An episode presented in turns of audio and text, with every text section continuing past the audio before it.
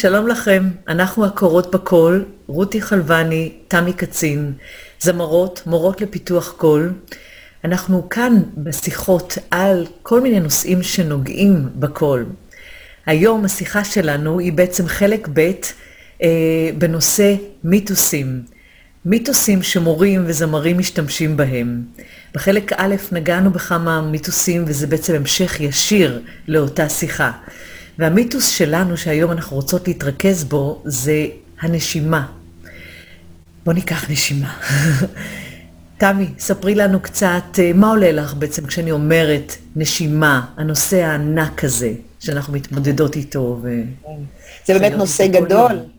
כן, זה באמת נושא גדול, כי אנחנו, ברגע שאנחנו יוצאים לעולם, אנחנו נושמים.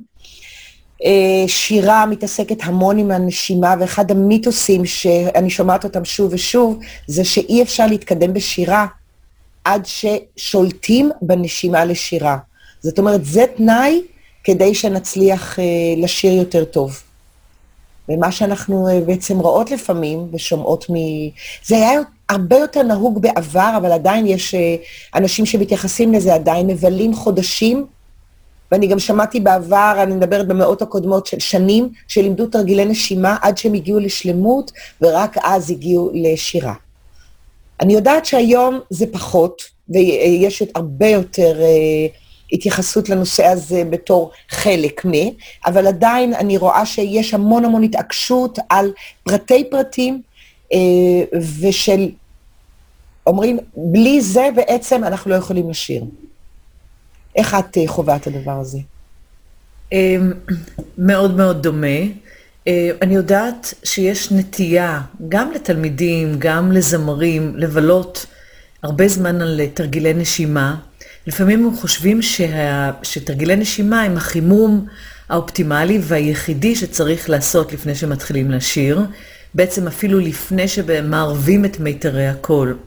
אז אני יכולה להבין שאני אדבר גם קצת בשבחי הנשימה, כמובן שאי אפשר לעשות את כל מה שאנחנו עושים בלי הנשימה, אי אפשר לחיות בלי נשימה. אה, ונשימה והאוויר זה הדלק שלנו, ובלי אוויר אי אפשר בכלל אה, להגיע למצב כזה של הפקת קול. אבל הבילוי הארוך על תרגילי נשימה יכול לפעמים לקחת שיעור שלם אה, וחימום שלם, ואני לא חושבת שיש בזה צורך. אני מוצאת שזה טוב, יש לזה היתרון הגדול בזה, לפחות בשיעור פיתוח קול, או שיעורים שאני חוויתי, או למדתי, או לימדתי, שזה זה משמש בתור מתווך. מחיי היומיום, מהדיבור, מהרגע לפני שנכנסתי לאימון שלי, לשיעור שלי, לתחילת השירה. זאת אומרת, אפשר לבלות על זה כמה דקות כדי להכניס את הגוף לזון, כדי, אה, איך שאומרים, לנרמל את האוויר, אה, to regulate, אומרים את זה יותר נכון באנגלית, את כמות האוויר, לווסת את האוויר. אבל בטח לא לבלות על זה חצי שעה בתרגילי נשימה. ואם כן, ואם זו מטרה של אדם להירגע, להיכנס לזון, אה, לחבר את זה לאיזושהי פעילות פיזית אחרת, אפשר להפריד את שניהם. אפשר לחבר את זה לפעילות פיזית אה, גופנית אה, שהיא לא קשורה לחימום ולא קשורה בכלל לשירה. אני, אני רואה את זה כמוך, ואני חושבת ש... זה מאוד מעניין גם איך נוצרו שיטות שלמות שיושבות על נשימה ועל תרגול נשימה, עם הפרדה מוחלטת מהפקה קולית. נכון. ביוגה, אה, למשל, עושים את זה הרבה מאוד, ואני ממליצה לאנשים שרוצים, לאנשים שרוצים לתרגל יותר את הנושא הזה, גם לקחת מהיוגה, או משיטות אחרות שתכף תזכירי גם כן.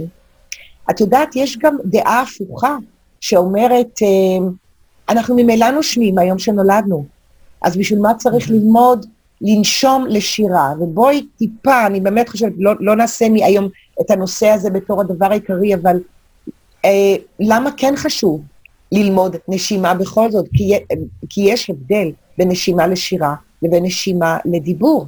אז כשאדם בא לשירה ביום-יום, אני לא מדברת על תלמיד חדש, כל אחד מאיתנו, אני דיברתי בבוקר, ואז אני רוצה להיכנס לשיעור פיתוח קול ללמד, לא רק ללמוד, mm-hmm. או לחזרה mm-hmm. קולית. אני צריכה לעשות איזשהו שיפט שמשנה, ובואי נגיד ככה בכמה מילים מה שונה בין נשימה לדיבור לבין נשימה לשירה, ולכן יש לזה חשיבות בתוך העבודה כן. שלנו. בוודאי, ואני חושבת שצריך להתייחס לזה בתור אה, מהם המטרות ומהם המשימות הקוליות שהזמר, זמרת, צריכים בעצם לבצע. Mm-hmm. בדיבור אנחנו יודעים שיש לנו את ההזדמנות הזאת לנשום בצורה ספונטנית.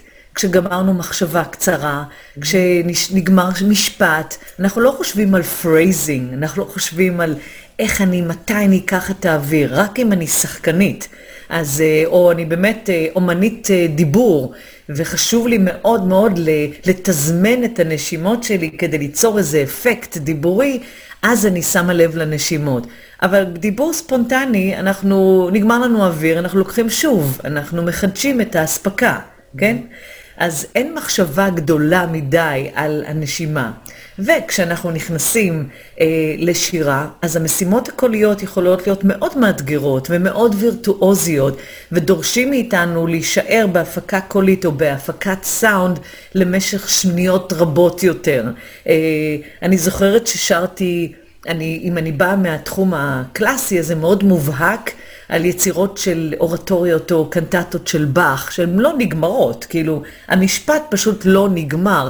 חשיבה אינסטרומנטלית, מי חשב בכלל על הזמר? חשב על רעיון מוזיקלי, ועד שהוא לא יסתיים, לא לוקחים אוויר.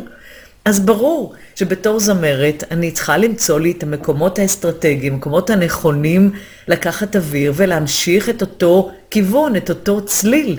אחרת הרסתי את החשיבה המוזיקלית של המלחין. אז, אה, אז זה לפחות במוזיקה שהיא ברורה, וזה באמת גם משימה מאוד קשה, ולא מגיעים אליה בתחילת השירה, אה, הקרייר, הזמר מתחיל את הקריירה שלו, לא מתחיל אותו על באך, הוא מתחיל אותו בדברים קלים יותר, ולאט לאט זה הולך ומתפתח. ואני בטוחה ש... שיש עוד הרבה דוגמאות אה, בתוך הקלאסי אין סוף כמובן, וכמובן במוזיקה, יש לך איזה רעיון אולי לאיזשהו שיר שזו, כן. זוכרת ב-I Dreamed a Dream, as they turn your dreams to shame. בקיצור, זה סיוט של כמעט כל זמרת, וזה גם, את יודעת, אה, אה, איך מקבלים, איך אומרים? טרופי. שכחתי את המילה. נכון. כשמגיעים למשפט הזה, זה ממש משפט אימון. כן. כדי להאריך את הנשימה. דרך אגב, אה, אני מלמדת הרי מחזמר. מיד אחרי המבוא, שיעור הראשון שהם לומדים זה חלוקת נשימות בשיר. אני שמה על זה כזה דגש. והרבה פעמים בהתחלה תלמידים לא מבינים, הם לא, מה, למה זה חשוב? זה בדיוק זה, המחשבה צריכה להיות ברורה, בדיוק כמו שיש לנו את, ה, את המחשבה בדיבור. אנחנו צריכים להביא את אותה בהירות, וגם, ולכן אנחנו צריכים לחלק את הנשימות, אבל גם אנחנו צריכים to survive it. אם יש לנו משפט כל כך ארוך, כמו as, uh, as they turn your dreams to shame, אז אם אין לי מספיק uh, יכולת לחלק את זה בצורה טובה, אני צריכה למצוא את המקום הכי פחות מזיק כדי להגיע לדבר הזה. זאת אומרת, ובאמת תחום שצריך מודעות בו, תשומת לב ובחירה מודעת אה, ש, שאנחנו שומרים עליה בכל פעם שאנחנו מבצעות. מאוד מאוד אה, שונה. ואולי מתווסף לעניין הזה כמות האוויר, אה, איכות הנשימה. איך אנחנו נושמים. הרי ברוב השיעורים אנחנו, או ב... המטרה שלנו היא להגיע למצב כזה שאנחנו לא יוצרים לחץ גדול מדי של אוויר על מיתרי הקול. אנחנו לא רוצים שאוויר יברח. אה, אנחנו, אה, לפעמים כן, אבל בוא נגיד ככה שבמצב אה, האופטימלי שלנו אנחנו רוצים לשלוט או לווסת את כמות האוויר. אז אני חושבת שעם נשימה יש לנו גם את העניין הזה של נשימת יתר, נשימה גבוהה, החלוקה הזאת שאנשים אומרים שצריך לנשום לבטן, או נשימה רק לצלעות, או להימנע מנשימת חזה, זה לא תמיד נכון, אנחנו יודעות את זה. אה, צריך או זה או זה, יש כאלו שרבים על מה נכון יותר, אה, איך יוצרים קואורדינציה בין כל החלקים הנושמים שלנו בגוף. אה, אני רק רוצה למקד, את דיברת על שאיפה בעצם. נשימה זה התהליך כולו. ואני, ממה נכון. שאת דיברת, הבנתי שאת מדברת על שאיפת יתר, שאיפה גבוהה, נכון? בדיוק, כן. כן. ו- ונכון, כי הפעולה של השירה עצמה היא הנשיפה. היא הנשיפה, ו- ועליה אנחנו עושים הרבה מהעבודה שלנו, ואנחנו מתייחסים הרבה לוויסות האוויר, ו- והתאמה של כמות האוויר למשימה הקולית, אבל בעצם מה שרצינו לדבר עליו במיתוס הזה, זה החשיבות יתר שנותנים לנשימה אה, בתוך התרגול הקולי. זאת אומרת שזה הופך להיות, לפעמים תופס את כל המרכז של הכל. וכן, אני מכירה מורים מסוימים שממש לא נותנים מקום לנשימה, הם נכנסים ישר לביצוע הקולי, זאת אומרת, ישר נכנסים לסורס. כן. ואם אנחנו מכירים את החלוקה של אסטיל עם השלושה חלקים, עם האנרגיה, עם המקור והפילטרים, אז יש כאלו שמתעלמים לגמרי מהאזור האנרגטי ומיד נכנסים לתוך הסורס ותרגילי תהודה.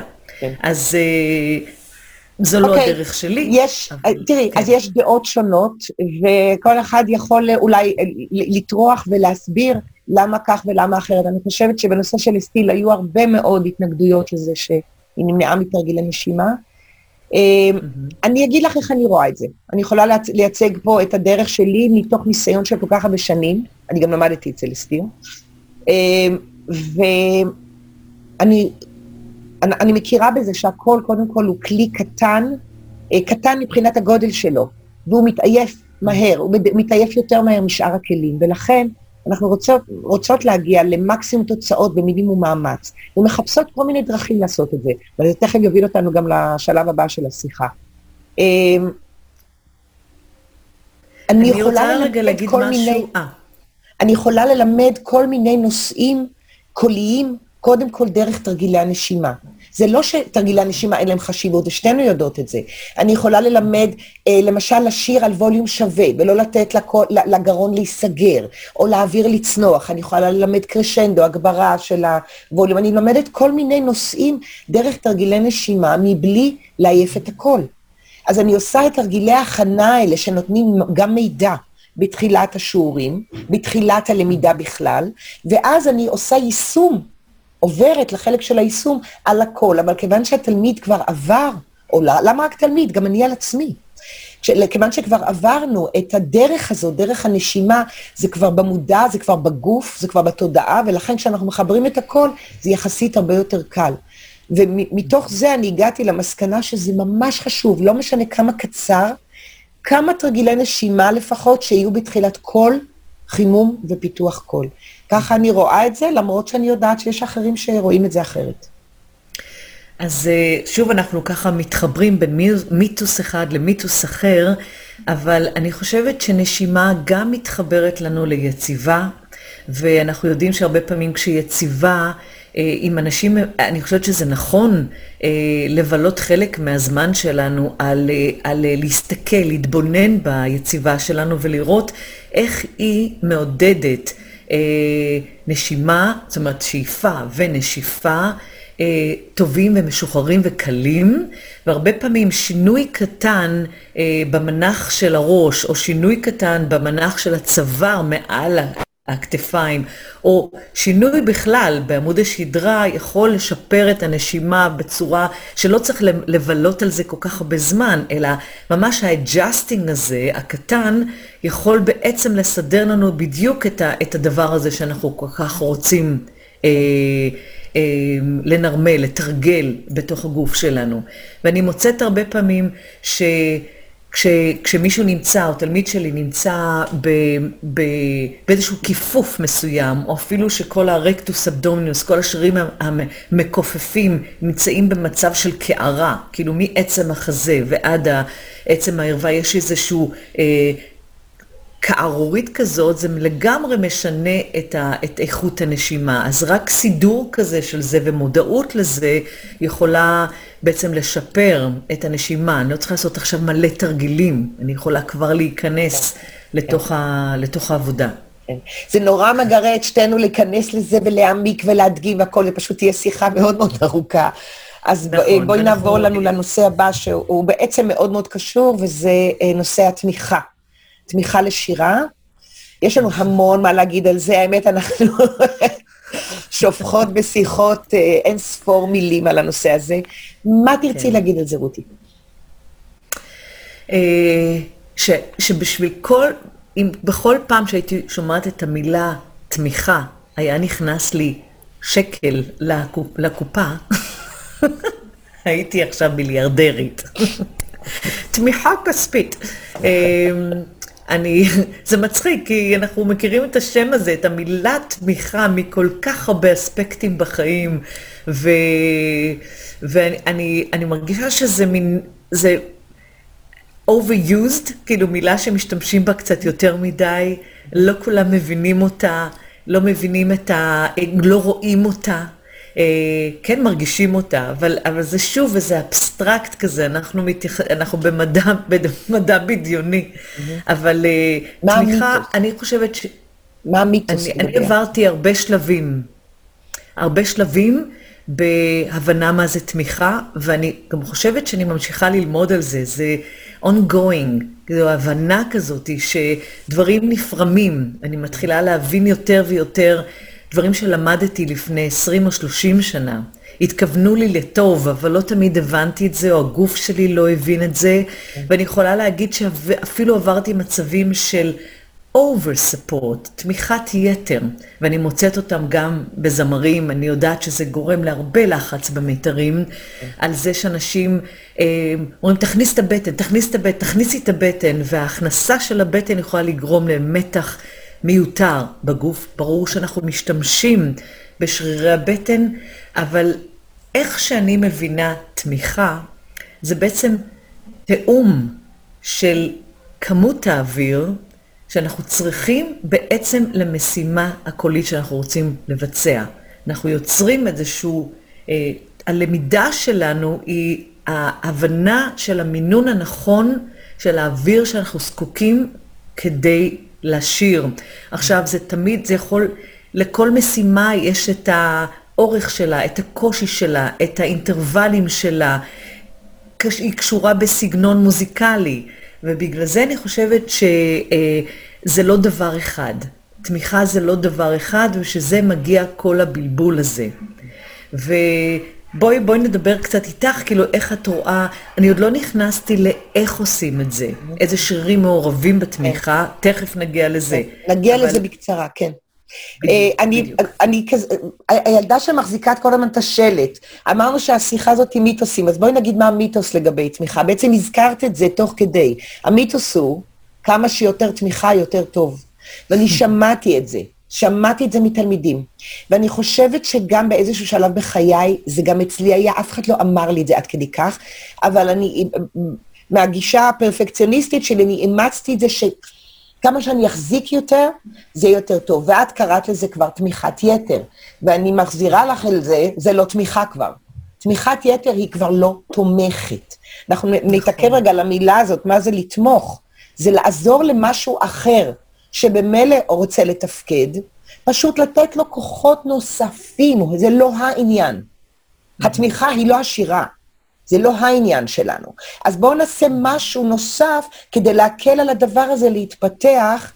ואני אני אתן עוד פעם את הדימוי, אני אומרת עוד פעם, כי רק את שמעת אותו, לגבי העץ, חשבתי עליו היום, וחשבתי שזה נורא מוצלח, שאנחנו שותלים עץ קטן, שתיל, ואנחנו נותנים לו תמיכה בצד של מקל עם חוטים. זאת אומרת, העץ הזה עכשיו העץ הקטן הזה, שתיל, מקבל תמיכה שלא יתכופף ברוחות השונות, בסופות. עכשיו, המקל לא יגד... יגדל אותו, המקל הוא לא העץ. עדיין השתיל הזה צריך לנוק את הכוחות שלו מהאדמה כדי לצמוח, והוא עכשיו עסוק בזה. נכון. במקום להילחם עם הרוחות והסופות, כי המקל נותן לו את התמיכה. וזה התפקיד של התמיכה בשירה שלנו. עדיין השירה נעשית מהגרון. ומהתהודה שלנו. אבל אנחנו לא צריכים לעבוד כל כך קשה מהגרון, כיוון שיש לנו כוחות נוספים מהגוף שעוזרים לנו לעשות את זה. אם עושים את זה יותר מדי חזק והמקל חונק את השתיל, אז הוא ימות שם. כן. בנושא התמיכה, אני רק אגיד איזושהי אנקדוטה קטנה קטנה לגבי העץ הזה שסיפרת עליו. כשהייתי ביפן, התפלאתי לראות למה מתחת לכל הענפים של העצים יש מין עמודים כאלה שמחזיקים אותם. ואין לנו בארץ כזה שלג, אבל הבנתי שבשלג היפני בחורף, העצים האלו היו קורסים לולא הייתה להם כזאת תמיכה. אז אמרתי, איזה יופי שהם חושבים קדימה. אז גם בשבילנו, אנחנו מגייסים את עצמנו לתמיכה כדי לעזור למשהו שיכול גם לעבוד לבד, אבל אנחנו עוזרים לו, כמו שאת אה, אמרת כל כך יפה קודם. אז אה, איך אני רואה תמיכה קורית? הרי אנחנו מרגישים את שרירי הבטן שלנו על הפעולות היומיומיות שלנו, כמו שיעול, או אפילו צחוק מתגלגל, כן? ו... ואנחנו יודעים ששרירי הבטן באים לתמוך גם בשיעול. אם אנחנו רק נשתעל מהגרון, זה מאוד יכאב לנו. זאת אומרת, ברגע שיש לנו את הפעולה הזאת שמגיעה מתוך העומק, אה, זאת הפעולה החזקה ביותר שאנחנו יכולים להתחבר אליה. אז תמיכה כן מתחילה לא רק בשרירי הבטן, אפשר להגיד שהיא מתחילה בעצם מכפות הרגליים, כל ה grounding שלנו, כל היציבה שלנו מהאגן, זאת אומרת, הבטן ושרירי הבטן לא חיים לבד, הגוף כולו מחובר זה לזה. אבל אנחנו יכולים בתור זמרים להתייחס מיד לשרירי הבטן שלנו כמקור, מקור הכוח, מקור התמיכה. Uh, הייתה לי פעם מורה איטלקית שאמרה לי, רותי, you don't support like this. You have to think of yourself in the swimming pool. You are always doing this, like with your fists. Yeah, you let the water come out. וזה בדיוק העניין, שתמיכה זה דבר דינמי. הוא לא מחזיק וזהו, הוא זורם, הוא מזרים. ואותו דבר, אנחנו משתמשים ב... הרחבת הצלעות, השרירים הבין-ציליים שנפתחים ומאפשרים לריאות להתרחב, וכשאנחנו מדברים על תמיכה או הפרוג'ו, זה בעצם עיכוב יציאת האוויר מהגוף, עיכוב השרעפת מלעלות בקצב שהיא הייתה עולה באופן נורמלי. הרי השרעפת יורדת בעצם לשאיפה, והיא חוזרת למקומה בצורה ספונטנית ואוטומטית. אני לא, היא לא הדבר שיוצר את הכוח, היא פסיבית. שרירי הבטן דוחפים אותה, ושרירי הגב. אז תמיכה בשבילי זה הוויסות הזה בין השרירים, אה, שרירי הבטן, שרירי האבדומר הנמוכים ביותר, פתיחת הצלעות והזרמת האוויר, שוב, בוויסות מסוים שמתאים לכמות, לכמות האוויר המתאימה למשימה הקולית. אה, אוקיי? אה, אפשר גם להוסיף כאן את המיתוס שאת הזכרת אותו, המון אנשים אומרים, תתמוך מהשרעפת, תתמכי מהשרעפת. כמובן, זה ממש ממש חשוב להבין, התפקיד שלה הוא בשאיפה, שם היא עובדת, בשאיפה נכון. היא מתכווצת, זה העבודה, ובנשיפה היא לא עובדת. אם אנחנו מצליחים להאט את הקצב של העלייה שלה והשחרור, זה בזכות, כמו שאמרת, שרירי הבטן והצלעות, הם אלה שמסוגלים לעזור לה לעכב את העלייה שלה, ועל ידי זה להאט או לעכב את יציאת האוויר לפי הקצב שמתאים לנו. זה נורא משנה איך שמדברים, איך שחושבים על הדברים האלה. כי נכון. אין לנו, קודם כל אין לנו ממש גישה לשרעפת, ואומרים תתמכו מהשרעפת. איפה? מה? לעומת זאת, לאסוף את הבטן, כמו בשיעול, כמו שעושים את הסטקטות, כאלה. אז בן אדם כן, תגיד, זה, זה שריר חיצוני והרבה יותר קל לו לגייס אותו ולהשתמש בו לתמיכה. להגיד, לתמוך מהשרעפת, זה ממש מקשה, אני חושבת, על אה, התפתחות. נכון, ואני רוצה להגיד שפה בעצם אפשר לחבר תרגילי נשימה עם תרגילי תמיכה, עם תרגילים קוליים. ו... אני מלמדת הרבה בהדרכות שלי את ה-accent method, את הדרך הזאת שאפשר לעבוד עם הפריקטיבס, עם, ה, עם היצורים החוככים, עם הוו, זין אה, וז', וזה תרגילים שיכולים מאוד לעזור אה, בחיבור בין כל המנגנון, בעצם מנגנון השלם של הפקת הקול. זאת אומרת שאם אין זמן לעבוד על נשימות ו... אה, ואחר כך, ל, ל, כמו שאמרנו, לעבוד על תמיכה, על תמיכה לא עובדים לחוד, זה הכל קשור להכל. אז התרגילים האלו יכולים מאוד מאוד לעזור. מי שירצה לדעת על זה, אני אוסיף כאן איזה קישור אה, למה זה accent method. אז uh, המיתוסים מעניינים מאוד, כי הם כן. מושכים אותנו בעצם להבין מה עומד מאחוריהם, למה הם בכלל נוצרו, איך אנחנו ממשיכים להשתמש בהם בלי לבחון לפעמים ממה הם עשויים. ואולי השיחות האלה, כאן ושיחות אחרות, הם מביאים על פני השטח את הדברים שאנחנו פוגשים אותם יום-יום, אם אנחנו זמרים, מורים לפיתוח קול, אוהבי קול, ושואלים את עצמנו, האם כך? האם זה נכון? ותמיד תמיד נכון להמשיך לשאול, להתבונן, לחקור וללמוד. כן. אז תודה, תמי, אני כל כך אוהבת לעשות את השיחות האלו איתך, ואני בטוחה שאנחנו נמשיך ונמשיך ונלבן עוד נושאים, כן. ותודה לכם שאתם מקשיבים, ונתראה בשיחה הבאה. להתראות, ותודה רותי. ביי.